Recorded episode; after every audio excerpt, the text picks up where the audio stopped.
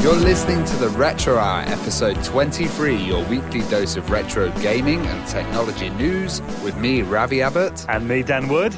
And we've got some amazing guests this week, Dan. Yeah, now if you're new to the show, the way it works is we come out every single Friday, available from our website, theretrohour.com. Ravi and I recap the big retro stories of the week, and then we hand over to a special guest. And this guy, Barry Leitch, is just oh, an amazing musician to the point that Rihanna's nicking his tunes at the moment. You know, that is crazy. Now, uh, this is something that's been going on in pop music quite a lot over the last couple of years. Like certain producers have been kind of stealing samples from old, uh, you know, 8 and 16 bit computer games. Yeah, so we're going to have a little comparison with one of Barry's tunes. And uh, he's also doing some stuff at the Skywalker Ranch at the moment. That's so. crazy, isn't it? Yeah. Um, you know, for, um, I know we have a lot of old Amiga heads listen to our show. He's a guy that did Lotus Turbo Challenge 2, the music on that at the beginning. The Just an anthem, an oh, absolute banger. Dude, probably my favourite all time Amiga mod, Lotus 2 intro.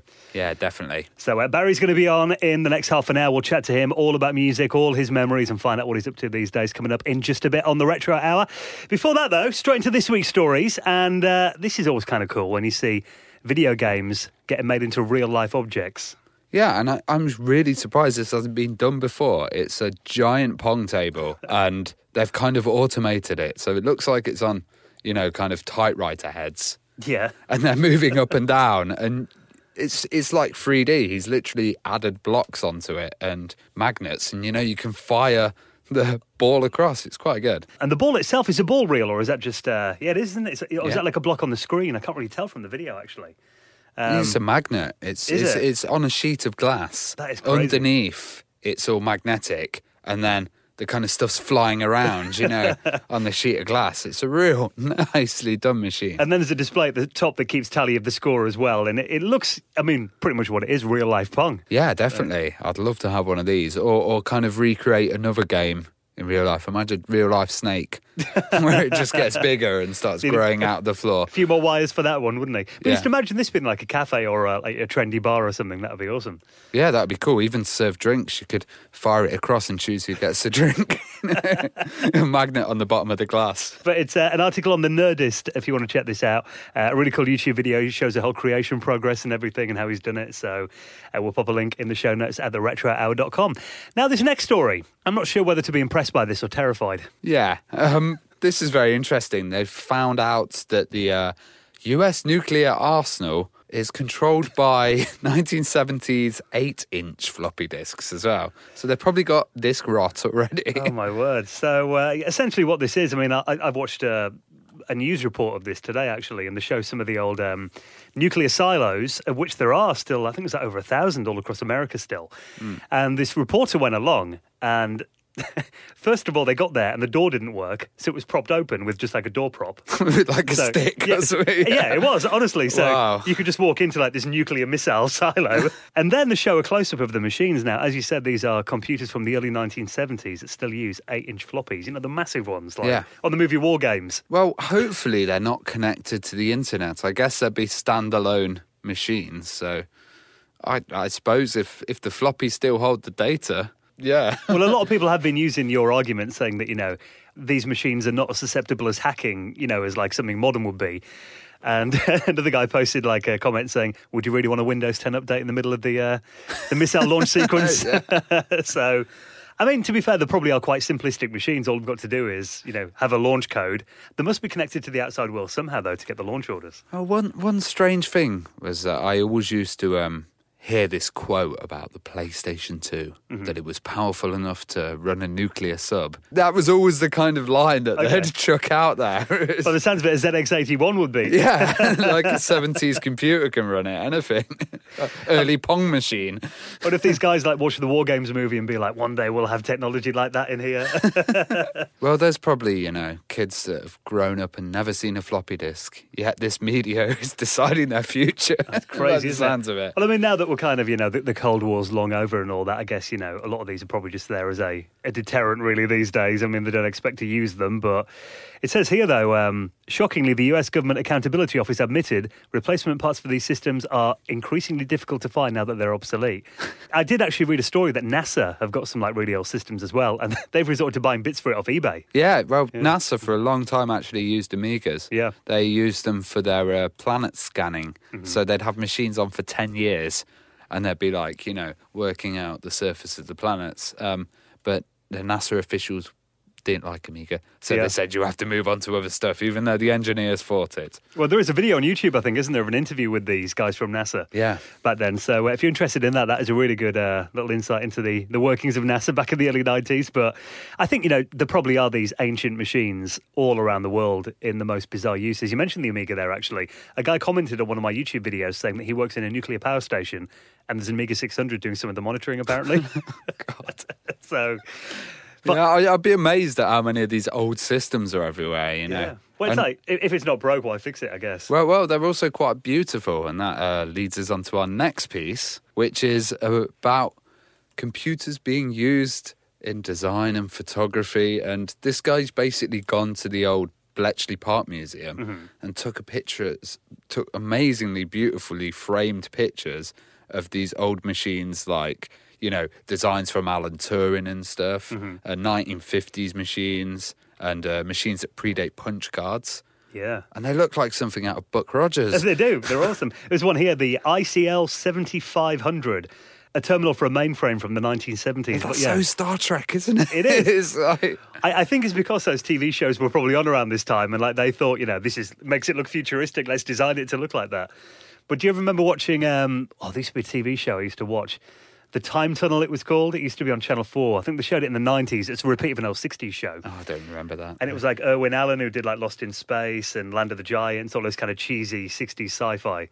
Uh, series, but they'd always have in the background loads of these kind of terminals and you know like reel to reel tapes going. Yeah, I even remember on Red Dwarf they used to just get loads of old bits, and uh, even on the IT crowd actually they had a, a recent call out where they were saying to people, oh, can you get stuff for the last series? And I think they had an Altair. Oh, an Altair, yeah, yeah, yeah, they did, yeah. And uh, Commodore PET was there as well. Yeah. But I remember that in these old like sci-fi shows, all these machines, whenever there was like a crash or an error, they'd all just stop blowing up and sparks would come out and stuff. It's like just the, pyros going off. Not the best design, but I mean, yeah, there is something very sci-fi and uh, kind of retro futuristic, if that's a phrase. Yeah, kind of metropolis style. You know, this is uh, some really nice pictures. So I recommend just looking at this link because our description doesn't give it justice. I mean, looking at these old mainframes as well. Have you ever seen like a Cray machine? Yeah, yeah, and uh, gorgeous. Uh, I've I, yeah, I've just walked around, and you know, my dad said, "Oh, I used to work on one of those old ones, and it looks like a sexy washing machine or yeah. something." You know, there's loads of uh, really nice old designs. But I mean, I think that's kind of missing from computers these days, isn't it? I mean, obviously there was all the uh, the silicon graphics machines. They always looked awesome, didn't they? Well, that was it. There was all these innovative designs, and the consoles would always kind of be a little bit different shaped, mm-hmm. but it was usually a box. But I think it was in the nineties when those horrible beige PC towers yeah. came in, and that just destroyed everything. I know people put lights in them and stuff, but it's not the same as big classic knobs that you can turn and switches, you know. Yeah, your uh, your boy racer LED lighting's not quite up there with it, is it? No, not at all. Now, uh, speaking of retro technology that's uh, kind of had a reinterpretation for the modern day, um, a guy's making his own VHS artwork. Yeah, and this is uh, really cool because he's kind of getting the modern film. So he's got like Deadpool, mm-hmm. Uh, The Revenant, uh, The Force Awakens, and he's made his own VHS covers, but he's also you know, faded them a bit and made them look genuine. yeah, they look like they could be 30 years old, like straight out your attic, don't they? Now, this is a guy on Instagram. His uh, account name is Off Track Outlet.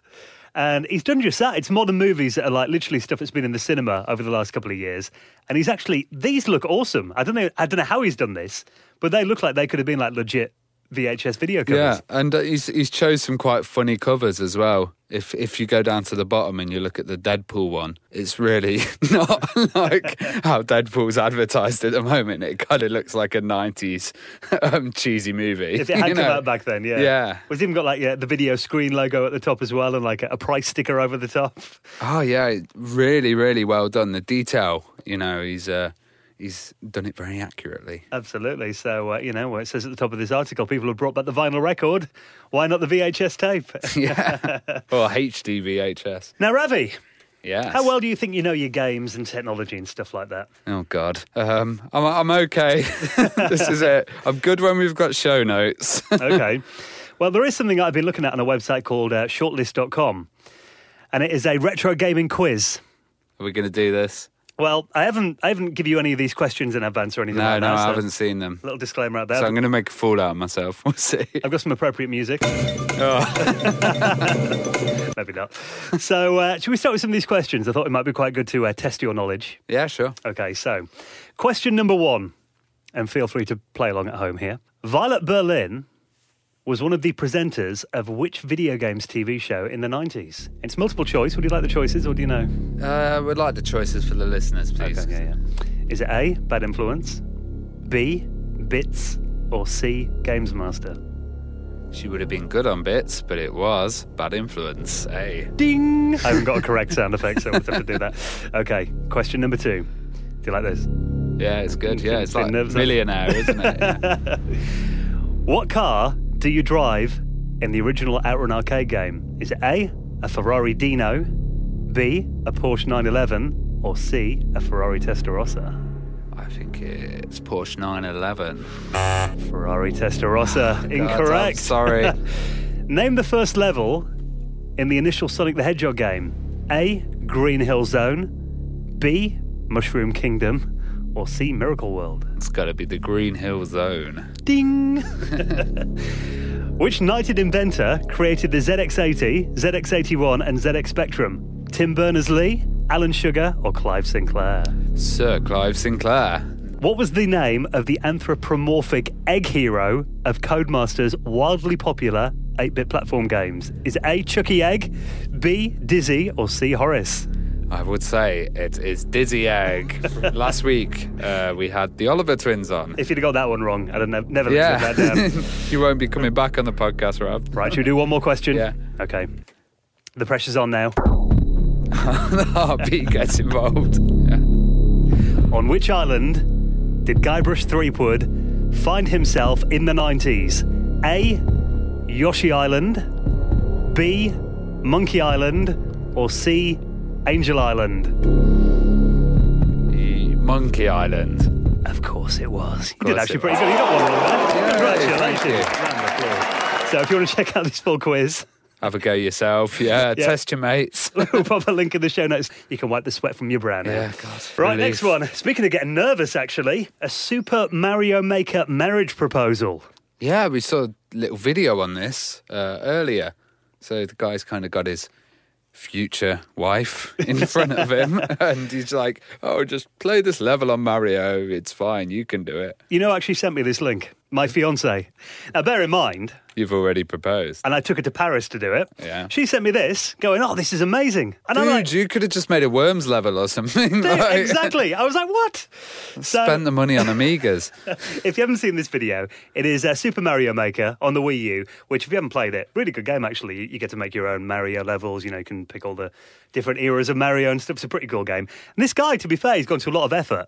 She starts playing this level. His girlfriend's just sitting there. Uh, playing this game, she goes along a little bit, jumps over a few platforms and stuff, and then he's actually written it in like blocks right at the top of the screen. Will you marry me? Yeah. and he's like saying to her, like, you know, what, what's that say there? Will, will you like that? And then it eventually twigs, and she's, oh my god, oh my god, like that. So, very sweet way of doing it. Obviously, a lot of effort went into that, but Yeah, we also have a, a, a sweet marriage proposal from our guest coming up as well. So We do. going to talk about that later. he's not the first guy to do this kind of thing, is he? No. It happened uh, a few years before as well. But um, so yeah, if uh, you know any of you guys are thinking to propose into your other halves, then uh, might be a way to do it. Yep. Uh, yeah, I mean, my missus says she would have liked it, but I'm not sure whether she really would. She'd be like, Dan, why are you playing this game? yeah, she wouldn't get that far in the game. I don't put it right at the beginning. I've seen her play Mario. yeah, sorry, Samantha, for that impression. Don't kill me. Right then, so uh, Atari Jaguar news now. Oh, the Jag. Now, a classic shooter is coming out on the Jag, Xenon 2, Mega Oh, Blast. Really? Now, apparently, this has got the full blessing of Mike Montgomery.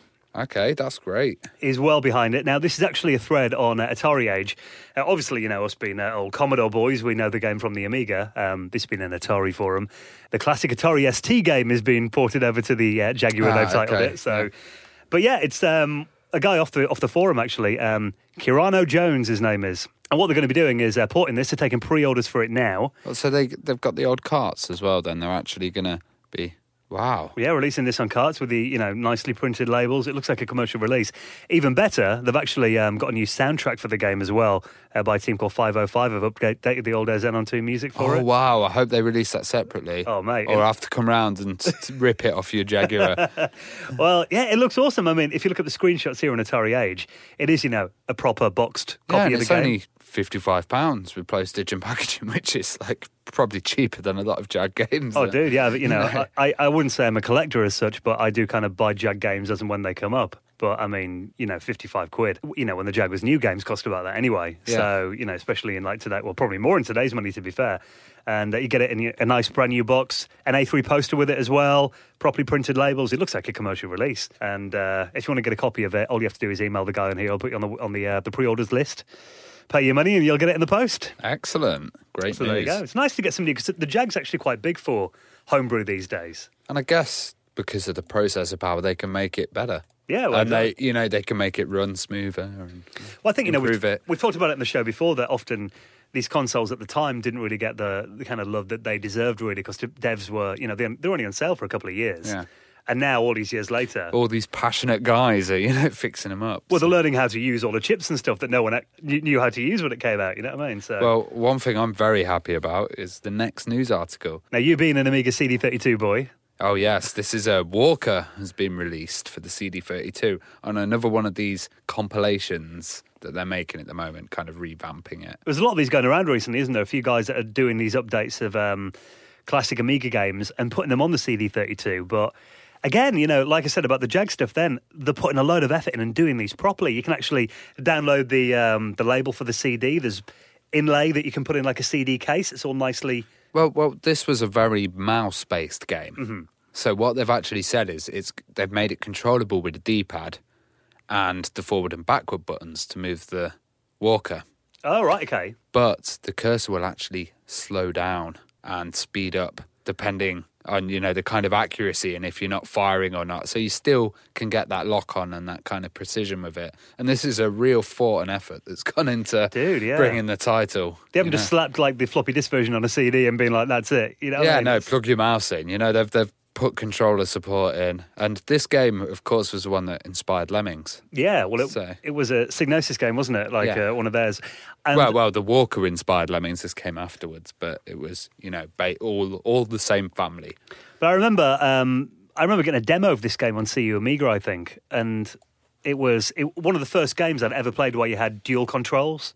Yeah, Like you said, then you used um, was it a joystick to move the walker and the mouse to shoot? yeah. Actually, Well, it's actually keyboard and the mouse. Yeah, crazy though, isn't it? That you know they can actually they've gone to the effort of modifying the code that it works on like a single control pad. That's pretty awesome. yeah, really cool. I'm So- looking forward to playing this one. Absolutely, and it's a free download as well, so you can play it on uh, your Amiga CD32 or, or an emulator.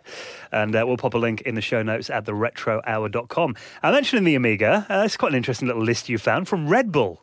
Yeah, Red Bull. I was like, what Red Bull? The energy drink. About, yeah, writing about the Amiga, but apparently they have a website and it has news on it. I don't know how much I'd trust that, but uh, it's a nice little article here. Mm-hmm. You know, because they talk about who created the Amiga, the rivalry, the strange controllers. Even they go quite into depth with the Joyboard, and you know, Microsoft working for Amiga. But why do you think this has come about? Do you think it's because of the bedrooms to billions exposure, maybe? Well, it says here it's 20 things you probably never knew about the Amiga. Um, it was actually released on 23rd of July 2015, so it looks like it was around the, the 30th anniversary of the Amiga. You know, and a few websites did kind of jump on it, but um, it is cool to see that. Because I remember at the time, like The Guardian did like an article about the Amiga, um, and it's celebrating its 30th birthday. I'd not actually seen this article till you sent it to me, though. So it wasn't Ah. one that got shared everywhere. No, so it's, it's, still- it's by a guy Chris Chris Scullion who says uh, share your memories of Amiga with him, and uh, it looks like he's a writer from Scotland. okay. So he's probably submitted this news, and then they've obviously seen Amiga stuff in the news and thought, let's go with it. Well, this guy has obviously done his research as well. Um, I love this number 10 here Amiga created disco. yeah, yeah, that was it. You know, Calvin Harris uh, Yeah. created his first album, and I've just done a little video actually because I keep saying this: Kanye West and Calvin Harris, you know, are Amiga fans. Mm-hmm. No one believes me, so I've put a video on YouTube, and you can see them talking about it themselves. Well, I'd heard um, Calvin talking about that before. I, I mentioned you sent me a video of um, Zane Lowe off Radio One talking Yeah. to Kanye, and he briefly mentioned the Amiga on the end of that, but I'd never seen this video that you've. Yeah, I've. I've literally spent days searching all the early interviews just to see if anyone mentioned it. Should we play a little bit of it? Yeah, let's go for it. Once I was like in seventh grade, I was like really into drawing and I wanted to like design video games. So I got this Amiga computer, that, which is a really good price for all that it did. It was um, $500 and it had like all type of graphic program and everything. D-Paint, I had my probably. computer and I was trying to draw on it. And then Batman I pack. got a sound program. Like somebody bootlegged the copy of the disc for me, of the sound program. I found myself just wanting to work on that all the time. Then I found myself. That's pretty awesome, though, isn't it? Yeah, and he was even playing crack games back then as well. And, uh, copy Well, discs. didn't he get busted recently? He had like um, he posted like something on Twitter and he had a screen grab of like him torrenting someone else's like Yeah, music program, yeah. Logic or something, and like whoever it was went absolutely ape at him on Twitter. So uh, yeah, he's still keeping the scene alive. Yeah, but uh, I'm just kind of pulling out this information and trying to keep Amiga relevant, you know? That is really awesome, that though, because I mean, like I mentioned, I, I'd heard about um, Calvin Harris, but yeah, Kanye West, I had no idea I ever made music on the Amiga. And you mentioned that Prince did as well. Bars Prince and did, Pipes. yeah, Bars and Pipes, uh, BB King. Um, there was there was quite a lot of musicians actually. So if you want to check out Ravi's video, and also we'll post a link to this uh, 20 things you probably never knew about the Commodore Amiga, although I think we did actually know most of them, but Yeah. yeah, not everyone does. Just because we're geeks. Nerds. now, uh, some Steven Spielberg news. Yes, this is a thing that we keep mentioning because this is going to be such a good film. Well, I'm hoping Ready Player One, which is coming up now. The writer of Ready Player One, Ernest Cline, has actually invited people to submit their own designs of avatars, and they can appear in the film in the background, graffitied on the wall and stuff. That is awesome, isn't it? It's really good, and this this film's going to be absolutely massive. I know I go on about it a lot, but hmm. it's one of my favourite books. It's just great that, you know, obviously the console wars movies being in production soon, hopefully, as well. The fact that we're getting like Hollywood films made about our industry is Totally, and this one is going to totally hook into it because it hooks virtual reality and retro gaming together, and those are the two kind of different ends of the spectrum, and it you know brings it together for today's millennials. So What's just crazy is if you'd have told me when I was a kid, you've got a chance to be in a Steven Spielberg movie, you'd be like, whatever. yeah, You know what yeah, you know, just submit a picture and it can be in a Steven Spielberg movie. It's unheard of, but it's a good piece of interactivity there with the film. well, uh, the website that you've got to go to is uh, the Talent House website, which is where you can submit your design, which is uh, talenthouse.com. Apparently, it's going to be a three 3D avatar. They're saying. I don't know. That's because the movie's probably going to be made in 3D, or you know, they're doing uh, some virtual reality kind of. The thing. Oh yeah, yeah. The whole the whole concept of the film is that they're in a kind of virtual world. So Yeah. there'll be a lot of 3D, but graffiti makes me think it will probably be in the real world section of it. So Yeah, you yeah. never know. on a wall or something. Yeah. yeah. So I'm. Read the book; it's amazing. I might try and draw one in Microsoft Paint and uh, you know see if they accept that. or you never fake know. 3D. Like, yeah. yeah, put some like perspective on the background, draw lines going back. now, before we get to our chat this week with um, Barry Leitch, this just blew my mind when you showed me this video. It's a thing called Slow Scan TV. Essentially, this guy is receiving pictures on his laptop from the International Space Station. Yeah, well, this goes back to kind of 1957 and 58 when SSTV was slow scan TV was uh, uh, main, mainly used by amateur radio operators. So they'd send static pictures over the radio frequencies. They'd be sending the data. Now, uh, this happened before when we talked about teletype and how people were sending ASCII pictures. This is full kind of pictures that they were sending over the airwaves. So that was pretty amazing. You know, in the 1970s, they could send images. And it was used in early space exploration. So that was how they would communicate from the moon landing was with slow scan TV. You know, the. You see the images the drawing out. pictures of them walking and Neil Armstrong's first Yeah, la- landing on the moon. We've all seen the pictures, but yeah, I never knew how they transmitted them. Yeah, Now you think, about how it. did they transmit it? They just did it uh, total long wave radio, Yeah. wouldn't it be? It wasn't a From- JPEG. yeah, no. But the but the interesting thing is that that the International Space Station is still transmitting slow scan TV.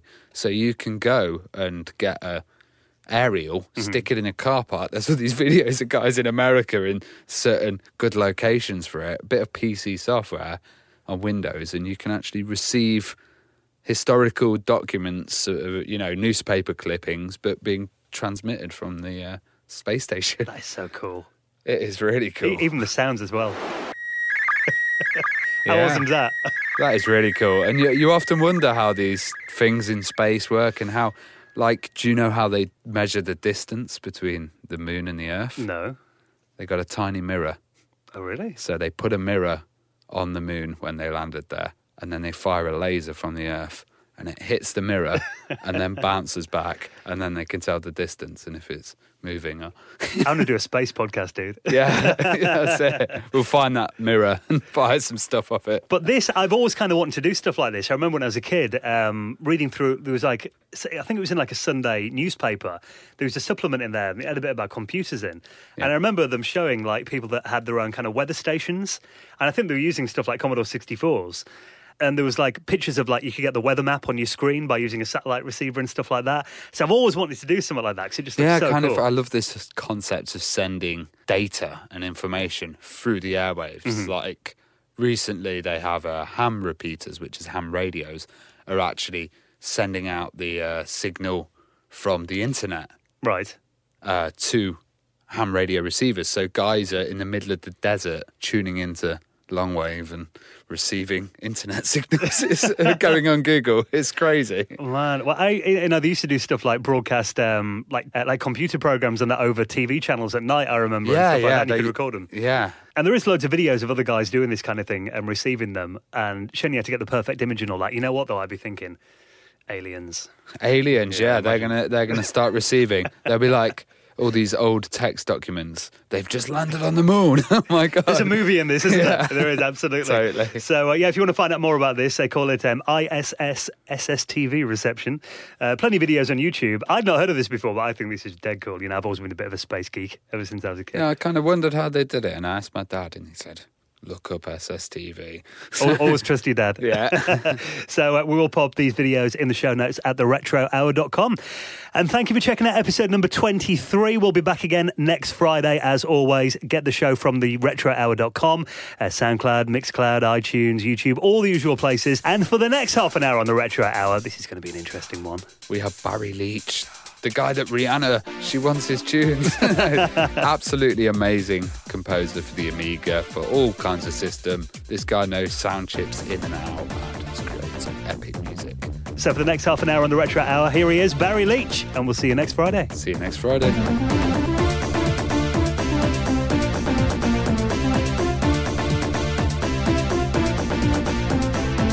So we'll start at the beginning then, Barry. So what was your first computer experience? First computer experience, probably when one of my buddies got a ZX81. I think, I think we spent the whole summer uh, just finding out how it worked, you know, typing in programs and stuff. What kind of stuff did you do on the ZX81 then, mainly? Not a lot with only one kilobyte. Yeah, I was going to say you weren't making music on that machine, were you? No, no, I think we learned how to program basic. We tried making our own games and stuff. Just that, I mean, that euphoric feeling of being able to make something move on the TV that was under your control. I mean, that was that was mind blowing at the time. I think I got a Spectrum the year after that, and then managed to trade up for a Commodore 64 about 18 months later. Was that always a machine that you wanted then, the C64? Oh yeah, I mean, after you heard the music on it, hell, Ghostbusters. One of my buddies called me up and played that over the phone, and I was like, "Holy Christ, that's awesome!" That's, Could you play any instruments before, or, or did you just jump into the music on the C64? Uh, I could play the recorder, and I, I can still play the uh, the piano at a very rudimentary level. So I, I, I really couldn't play any instruments properly. I just learned how to program it all on the computer. That was the exciting th- part. So what got you into doing computer music? Um, I think we'd heard uh, Rob Hubbard's demos on the Commodore 64.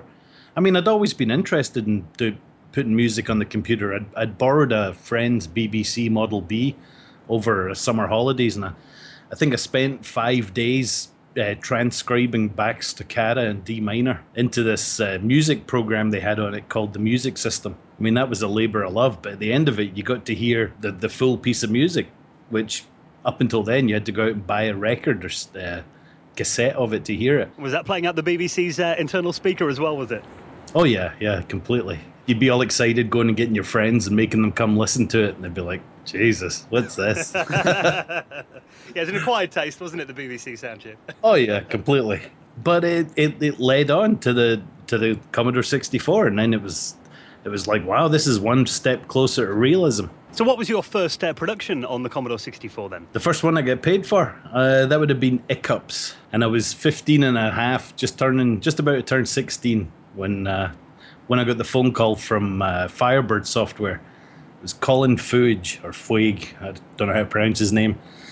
Uh, but he called me up. I, I had sent every game company in Britain a, a demo disc of music, and I'd called them all up, pestering them, saying, hey, you guys should buy my music.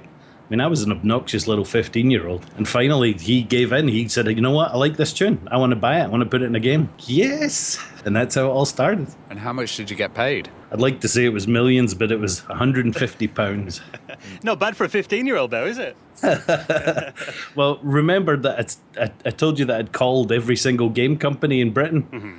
Well, the phone bill was three hundred pounds for that quarter. my, my, dad did his nut. He took the check right from me. Oh, so, um, what did you find so special about the SID chip? It was people were finding new ways to to make things sound more realistic or to sound unique. I mean, those uh, arpeggio sounds that Rob and Martin both used and Ben as well. I mean, even Fred Gray, he was creating his own unique sounds. I mean, it was all down to your music driver at the time, and that's I mean these these guys had a great advantage over everybody else because they wrote their own music drivers. I mean, there, there was a constant one-upmanship going on. I mean, the, the, the same way. I mean, we would go to the computer club every week uh, just to swap games and music and graphics and stuff, and you, you would see what other people were doing in demos and we would try and do the same or do better. I don't know. It was just that constant one-upmanship. Everybody trying to see what the next thing they could do was. We've had a, a few guys on from the demo scene before, and that was, you know, it, it was quite a a un- unique thing really to the Commodore machines, wasn't it? Like the 64 and the Amiga. Do, do, you think a lot of creativity was kind of founded there? Yeah, because a lot of people, I mean, people kept finding, you know, you, you, you would have a scrolling message one week, and then next week someone had a scrolling message in the border where it was impossible to do that. And then somebody was getting digital drums in their tunes, sampled drums and stuff. It was just, it was incredible that they kept managing to squeeze more and more out of the hardware. It's a kind of competition fueling the creativity. Yeah, yeah, totally. Well, there still are today as well. I mean, you look at some of the new Commodore 64 demos and you're like, how on earth did they do that? yeah, no, it's just ridiculous now. I've seen some of them. It's like, give it up, guys. Come on. it's still massive, though, isn't it? All over Europe, it's like, you know, people are still making these demos 30 That's years crazy. later. so, what would you say was your all time favourite sound chip then? I got to say the Amiga. Right. Because it totally leveled the playing field for everybody. It wasn't down to your music driver then. Everybody just had four channels and samples, and have at it. You know, you could do anything, anything you could have done on the Commodore 64 or BBC or any of the other computers, you could emulate with the four channel samples. Yeah, because I heard you were doing your Game Boy, uh, no, Game Gear tracks using Pro Tracker and then converting it. Yeah, I used to type everything into hex, and then we had this wonderful unified data structure that meant we could uh, convert to different platforms really quickly. Do you remember the first time you saw an Amiga? Uh, yeah, I was probably down in Portsmouth. Uh, I was working for a company called Catalyst Coders, which was a little two bit outfit that uh, was trying desperately to survive making games. And uh, they had some Amigas, and I managed to get hold of one of the, I think it was an Amiga 1000. I don't know, started, uh, I got a copy of Pro Tracker and I was creating music. I thought it was awesome. Well, there's one of your games that actually um, sold an Amiga to one of my friends. Um, he, oh, yeah? yeah, he had the PC and then he heard the, uh, the music to Lotus 2 and his jaw just dropped. and then he begged his mum and dad awesome. for one. so at the time, I think he had like an Amstrad PC and it was obviously you know, the internal speaker he had on it. And he couldn't believe that music was coming out of a computer. That's crazy. That's excellent. So tell us about the Lotus games then when you, when you got to work on those. How did that come about? Uh, well, I was working for Imagitech and uh, one of the bosses from Imagitech had gone to work at Gremlin. So we had a pretty close relationship because we would convert games for them. Imagitech were primarily a conversion house. You know, if, if someone had an arcade game and they wanted it put across five formats, they'd contracted Imagitech to do it. So we were doing some work for Gremlin, and then uh, Ben Dalglish had left Gremlin, and they needed someone to do their audio. So whenever that came up, they would generally just phone up Imagitech and say, "Hey, can you get Barry to knock out a few tunes for this project or that project?" And that was how Lotus came around, and Utopia and Harlequin. Well, uh, a very popular tune at the time was "Oh Yeah" by Yello. And, uh, it sounded very similar. was that a conscious thing? Well, at the time, we just had got.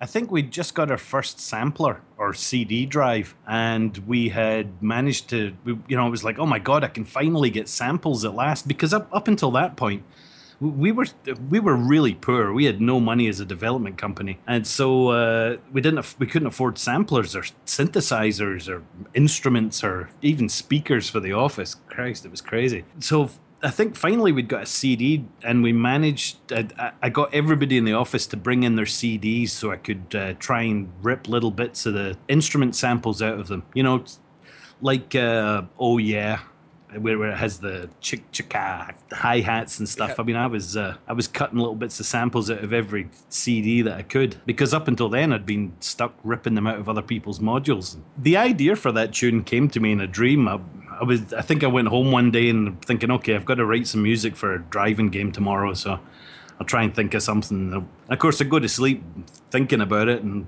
during the night, I have this dream of what kind of tune I should write for it. And I wake up the next day and I go into the office and just write it, and within a couple of hours, it was finished. Well, there was even, um, I know one thing that a lot of people mention about that track is there's actually a hidden message uh, saying, do not copy this game in the Lotus 2 mod. Is that something you put in there? Maybe. You got to remember, too, not only were we very poor, we were very young and very irresponsible. And, uh, I don't know, we were screwing around at the time. We were kind of annoyed and frustrated with our situation because you got to think, I mean, we're we're busting our ass on these projects and not exactly reaping the rewards from it. So we were screwing around thinking, hey, we should put some subliminal speech in. We should have something like, you must kill mummy and daddy. no, no, no, that would be really bad. We shouldn't do that because what if somebody actually does it? Well, I thought, well, we'll try, we'll, we'll, we'll, put in something like, you will not copy this game. Did it work? Uh, I, I, believe the, the cracked version was done by a French group. So uh, it could be the proofs in the pudding if they didn't speak English. That's it. Well, a lot of your tunes had this kind of great slack bassy bassline vibe, and that I think was a, a running theme throughout the Amiga. Uh, what samples did you use for those? Anybody else's that were any good. The, the the demo scene. I mean, they they would always inspire us because they were doing these fantastic demo tunes that were. I mean, sometimes they were huge. They were like 500, you know, 500 kilobytes, which was the entire Amiga memory. And so we'd be like, God, I mean, these we, we have to try and create something that's comparable to these demo tunes that are being done without using 500k, obviously, because there'd be no room for the game. So, I mean, th- those guys were really raising the bar. And the only way to keep up for us was to try and find some samples and put them all together and write a tune that competed with them or sounded good enough. So now originally everyone kind of used those like ST01 and ST, you know, the, the soundtracker discs at first, didn't they? And a lot of Amiga songs yeah. would sound the same for a bit. Oh, yeah. I mean, I think I was up to ST75 by the time I finished because they all had to be labeled like that the, the ST and then the number of the disc. So well, uh, uh, I was creating my own discs full of samples from other demos and eventually when we got a sampler it was we'd record sounds in the office but we still never had any synthesizers at least not at Imagitech well, another tune that you did uh, was Lethal Weapon, uh, the title music for that. Have you heard of the uh, Rihanna controversy? Yeah, yeah, yeah, I saw that. That's that's quite controversial. That, and he's got a history of doing that stuff too, ripping old Commodore 64 music. Timbaland, isn't it? Yeah, have you heard the comparison? Uh, yeah, uh, between it, yeah, it's very close, isn't it? Almost identical. It would be nice if we would give the people credit, and some royalties or publishing would be nice. But and you're in a video game yourself. Oh, which one? The uh, Pirates of Voodoo Island. Yeah, that's the one. okay, so there's a voice actress that I work with fairly often, and she's extremely talented. Her name's Lani Minella. She's been in thousands of video games. She's incredible voice talent. Every now and again, she gets a request for someone to do a Scottish accent. And so she called me up and she says, Hey, I know you don't usually do acting and stuff, but we're having trouble finding someone that can do a good Scottish accent. Any chance you want to audition for it? I'm like, Well, not really, but seeing as it's you, oh, you a favour, I'll do it, whatever. So I, I do an audition. And I'm not trying to get the part, I don't really want the part And of course, they cast me for the main part, which is like two days worth of recording. I got kind of lucky because they were quite happy just with my natural voice. They thought it suited the character of a little short, fat Scottish pirate. So it wasn't a million miles away from. Uh, from reality. How did you find the process of doing uh, acting and like voiceovers then? It, it's actually quite draining. It, it's surprisingly draining. Uh, just being on your feet, putting that emotion into every line that you have to speak and stuff. And of course, you've got your voice director in your ear the whole time screaming at you, telling you, no, no, make it more dramatic, put more passion into it. Christ, I thought I just did. I'm tired. I want a drink. Getting back to your music after the Amiga days, and um, you know, sampling kind of turned into CD soundtracks, and you had a lot more room with like the 32-bit generation that came along. Did you kind of find there was a, a massive change around then? Yeah, I mean, when when I was at Ocean, uh, that was when we first got to do. Uh, our first all CD soundtrack. Uh, in fact, there was a couple. There was one for the CD32 version of Sleepwalker, but the other one, the big one, was uh, a game called Epic. Do you remember that? Yes, Did you ever yes. see that? They were going to do a CD-ROM version of that. It was the precursor to TFX and Inferno. But uh, me, Dean Evans, and Keith Tinman, we all uh, we all went at this with everything we had, trying to wanted it. I mean, this, this was our coming of age project. You know, finally we get to write real music with real synthesizers. And of course, Ocean only had like four synthesizers between three of us.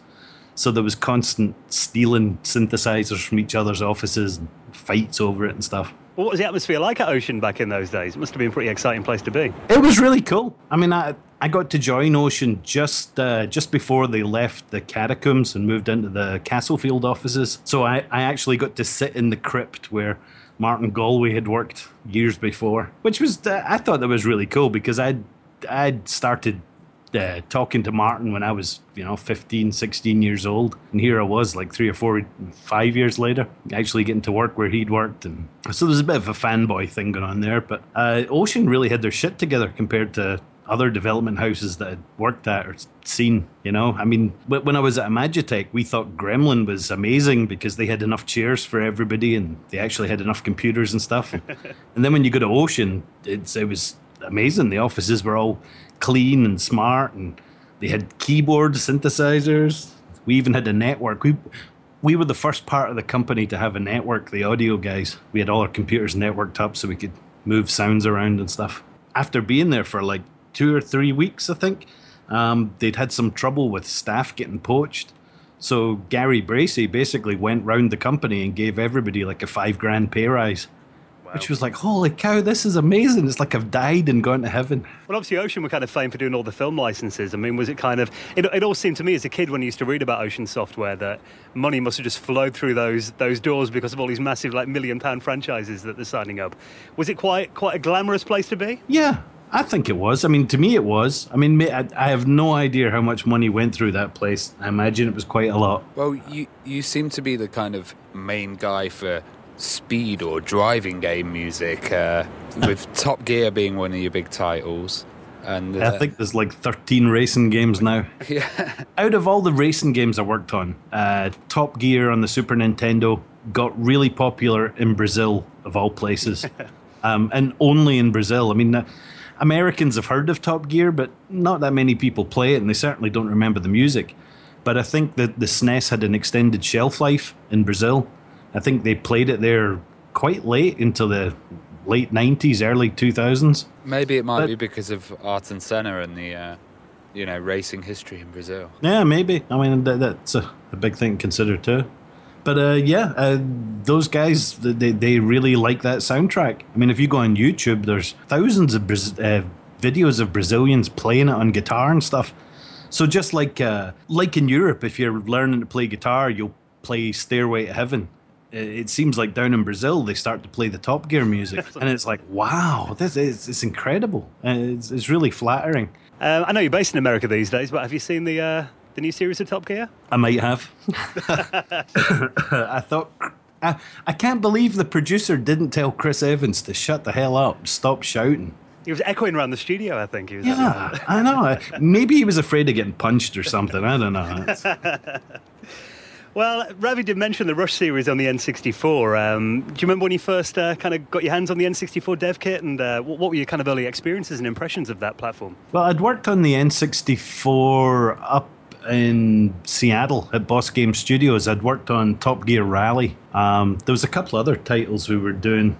Uh, Spider for this PlayStation, Kill Team. Uh, there was a tank game on the Virtual Boy thing. Um, but uh, yeah, I, I, did Top Gear Rally on the N64, uh, which was uh, we, we basically just wrote a mod player for it so I could just write the music on the PC and they could dump the mods straight into the cartridge. And after Boss, I'd gone down to Atari. They got me involved because uh, Rush 1 had only scored like 45% in the reviews for the audio. So they're like, okay, we need to hire someone different here. Let's let's hire this other guy who's done N64 and racing games. So they hired me, and I had like six weeks to bang out Rush 2 when I first got there that whole time, uh, Atari wouldn't pay for uh, hotels for me or moving expenses and stuff. So, so the whole time that I was writing that, I was bouncing around from hotel to hotel every night, trying to find a cheap hotel, bouncing around, trying to crank out all these drum and bass tunes and try to do something a little different. It, it must have been interesting on the N64 because um, cart-based system.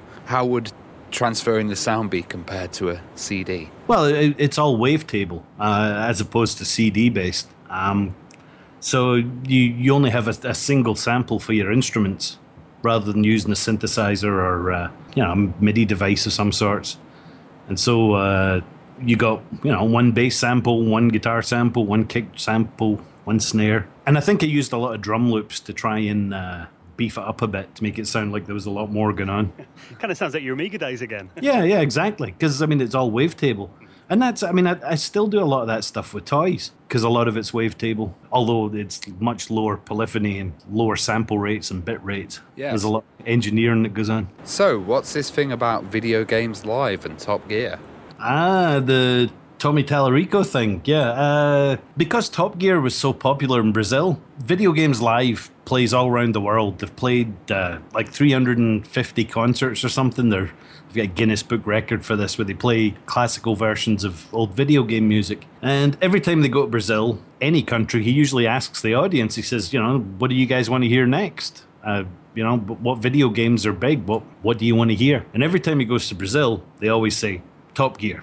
That's what we want to hear the orchestra play. So, of course, Tommy's been trying to put this off, and now, after 10 years of going to Brazil, he's finally given in to the Brazilians. And he contacted me and says, Hey, you know, we're going to do this. Do you, do you want to get involved? Do you want to start doing the arrangement and stuff? And I said, Well, you know, I've not really done a whole lot of full orchestral stuff before. I says, but I'll take a go at it. And so I, I did a an arrangement, a, a, medley, because I'd already just done the the whole revisit to Top Gear with Horizon Chase. I thought it would be kind of cool to to do a medley of the two uh, tunes to mix them together in an orchestral style. And so I put them together and sent them off to Tommy, and Tommy said, "You know what? That sounds pretty good." He says, "I've got a full orchestrator, and he uses these top Hollywood orchestrators, and uh, they take they took what I had done and then embellish it, make it so it's actually playable by instruments, real instruments and stuff. And so he's uh, he he did a big Kickstarter thing uh, for his video games level five, and he's recording it with an orchestra in Prague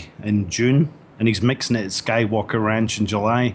Wow! And I believe he's going to uh, perform it live for the first time in Brazil in August. That's going to so be massive. Yeah, it's huge. I mean, it, it's like every composer's dream to get to hear an orchestra play their music. So uh, he, he's invited me out to uh, to Skywalker Ranch in July sometime to, to be there on the day that he's mixing it because he's he, he's doing a CD as well as the uh, as well as the concert. It's actually a really clever way to do it, you know, because if he does the CD beforehand, then he has all the arrangements worked out. And seeing it actually done by an orchestra, track that you made all those years ago, that's going to be insane, isn't it? Yeah, yeah, totally. I'm, I'm, I'm very excited and very touched. I mean, it's it's totally down to the, the people in Brazil that made this happen. I mean, if it wasn't for them, I'd probably never get to hear it.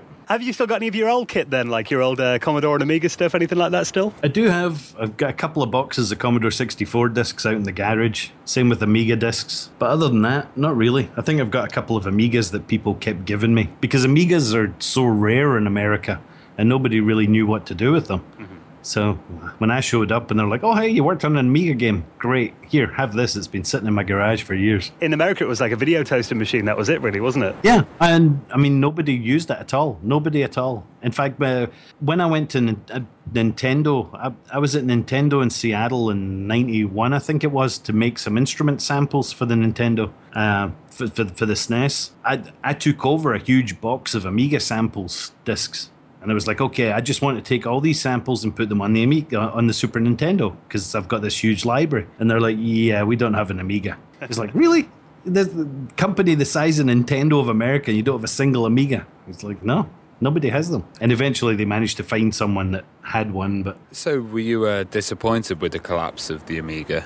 I thought the Amiga had a very good run. I mean, I think I was a little disappointed that the CD version of it didn't gain more traction because I thought there was a lot of mileage there because the PC was still just getting to getting up to speed. The PC at the time there was two sound cards. There was the Sound Blaster with the FM synthesis and the the Roland MT32, which had these great uh, synthetic voices, and we were we were the only people in the UK that had uh, had a great music driver for using the MT32. So uh, bet between us and Origin and Sierra, I mean, there, there was only like three companies in the world that were really creating audio for this sound card, and it was fantastic.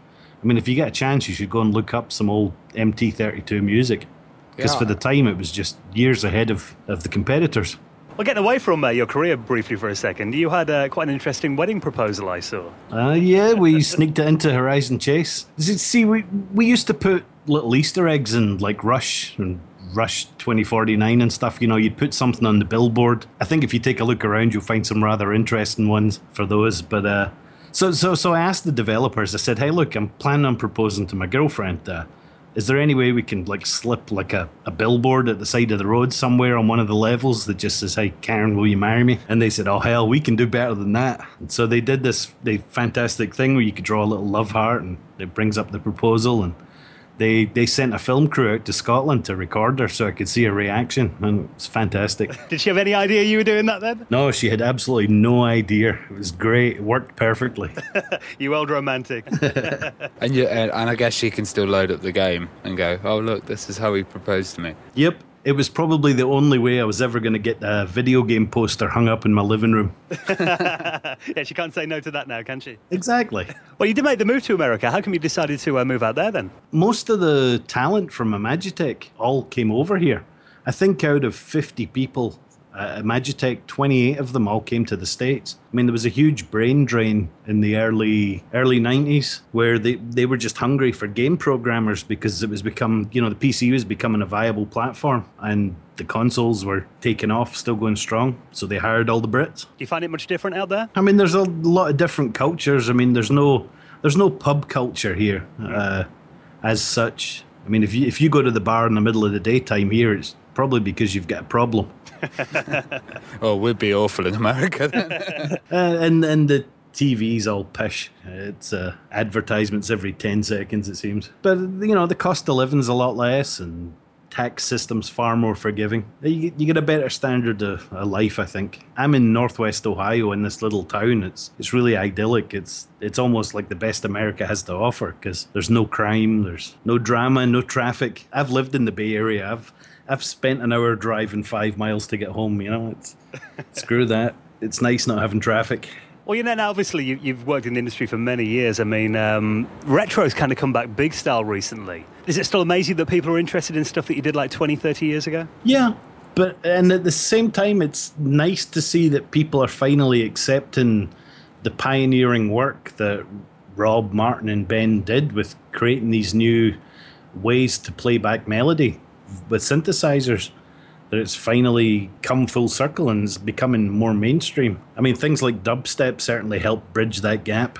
You've actually done some remixes of your old tracks as well. Yeah, I did. Uh, I mean, I've, I've been doing them over the years for the Immortal series of CDs. That's partly just because, I mean, I, I think I wanted to do them rather than let somebody else do them in case they screwed it up. But also because it's kind of fun to go back and uh, to redo it the way I wanted it to sound. And I did a Utopia one, I think, last year. That was kind of fun to do. It's just nice to go back and make them bigger, make them sound like I wanted them to sound. You have to be careful with that because it's kind of people's memories as well, isn't it? You've got to kind of you don't want to mess with them too much, I guess. Yeah, I mean, sometimes some of the pieces, like like Hero Quest, is a good example.